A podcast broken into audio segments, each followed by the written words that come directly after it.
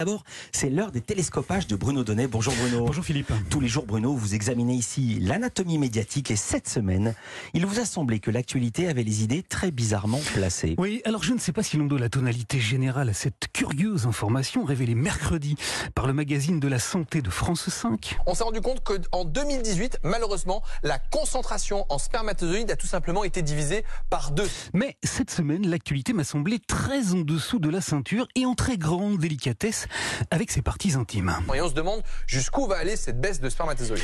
Et pourtant, face à cette euh, débandade fermement diagnostiquée, les héros de l'info avaient pris le taureau par les cornes. Dès lundi, voyant le panorama de l'actu se ramollir dans de telles proportions, le 13h de TF1 a dégainé un reportage sur la pêche au calamar à l'aide d'un procédé un peu particulier. Depuis toujours ici, il se pêche à l'aide d'une turlute. La pêche à la turlute, une technique délicate hein, qui réclame expérience et doigté. Avec ma main, je fais une animation pour faire claquer les turlutes entre les deux billes. Voilà, faut faire claquer les turlutes, qui sont de gros hameçons, comme vous le savez Philippe, hein, entre les billes. Le hic, c'est que malgré ce reportage parfaitement indiqué, l'actualité est restée plutôt molle. À quelques jours du début de la Coupe du Monde de foot, Hugo Lloris a expliqué, par exemple, qu'il ne porterait pas le brassard arc-en-ciel pour soutenir les personnes LGBT persécutées au Qatar. Lorsqu'on est en, en France, lorsqu'on accueille des étrangers, on a souvent euh, l'envie qui se prête à nos règles, mais j'en ferai de même euh, lorsque j'irai au Qatar. Seulement voilà, sur RTL, Philippe Cavrivière y a vu une relation de cause à effet prétendument imputable à une petite particularité anatomique du capitaine des Bleus. Il a une petite voix fluette et, et- et pas trop de baloche, donc euh, attention, on ne juge pas. On peut comprendre qu'Hugo Loris ait été traumatisé. Voilà, pas trop de baloche, une actualité très en dessous de la ceinture, je vous avais prévenu. Bon, pendant ce temps-là, en Ukraine, Poutine a continué de vouloir montrer au monde entier qu'il en avait une bien plus grosse que celle de Zelensky. Je parle de sa force de frappe, bien sûr, complexe, parfaitement résumée par Gilles Boulot, mardi sur TF1. La vengeance de Vladimir Poutine après le retrait humiliant de l'armée russe du sud de l'Ukraine. Une centaine de missiles se sont abattus aujourd'hui sur tout le pays.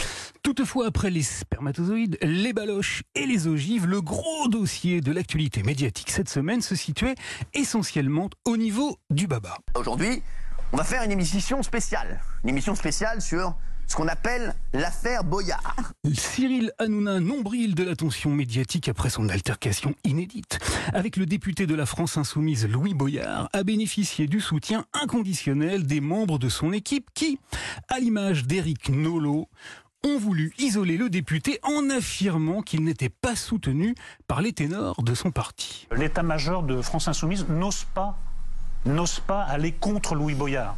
Il, il se contente d'être silencieux. Mélenchon ne dit rien, Garrido ne dit rien, Corbière ne dit rien. Ils savent très bien qu'il a déconné.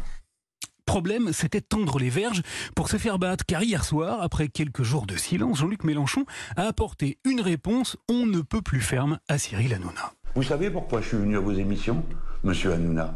Parce qu'on m'avait dit, ce monsieur, il vous donne la possibilité de parler, de parler à tout le monde. Voilà pourquoi j'y suis venu. Il a tenu à tordre le cou au procès en connivence avec l'animateur que certains ont voulu lui faire un peu vite. Et si vous vous figurez qu'on vient vous voir par sympathie pour vous, je préfère vous dire que vous vous trompez. Au point que ce matin, on ne sait plus très bien qui l'a eu dans le baba. Ne vous illusionnez pas un instant sur ce que signifie notre présence. Nous ne sommes pas vos copains. Enfin, difficile de conclure cette semaine scabreuse et largement située sous la ceinture sans évoquer ici la toute nouvelle mascotte des prochains Jeux Olympiques de Paris. Elle a été dévoilée lundi en grande pompe sur le plateau du 13h de France 2 par Tony Estanguet. On a voulu que cette mascotte, ce soit effectivement euh, ce symbole du bonnet phrygien, euh, parce que c'est un symbole de liberté. Baptisée Frige, cette mascotte nous a tous fait penser à la même chose. Hein. Yann Barthès, on est d'ailleurs beaucoup amusé sur le plateau de son émission Quotidien. On a une pensée pour ces deux personnes déguisées en clitoris sous acide. Eh oui, la mascotte de Paris 2024 ressemble à un clitoris. Les journalistes belges de RTL Télévision qui ont eux aussi commenté l'événement ont du reste eu beaucoup de mal à s'en remettre. Bonjour Sabrina Jacob. Bonjour Olivier. Qu'est-ce que vous avez On va parler météo? Euh, Ça se dégrade cet après-midi, hein, côté temps. hein. Pas besoin de bonnet.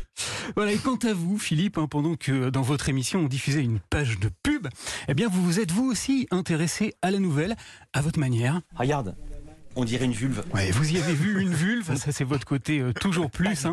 Et la une de croyant Match. pas du tout. Vous êtes menteur. Et croyant probablement qu'on ne vous entendait pas. Vous nous avez même régalé de ce commentaire absolument impérissable. Chacun a le vagin comme il a. En plus, tu le montres pas à tout le monde. On est chez les dingos. Eh oui, méfiez-vous, Philippe. hein, sachez qu'on vous écoute partout, tout le temps, parce que c'est pas parce que l'actualité se concentre parfois très en dessous de la ceinture qu'elle nous rend collectivement sourds.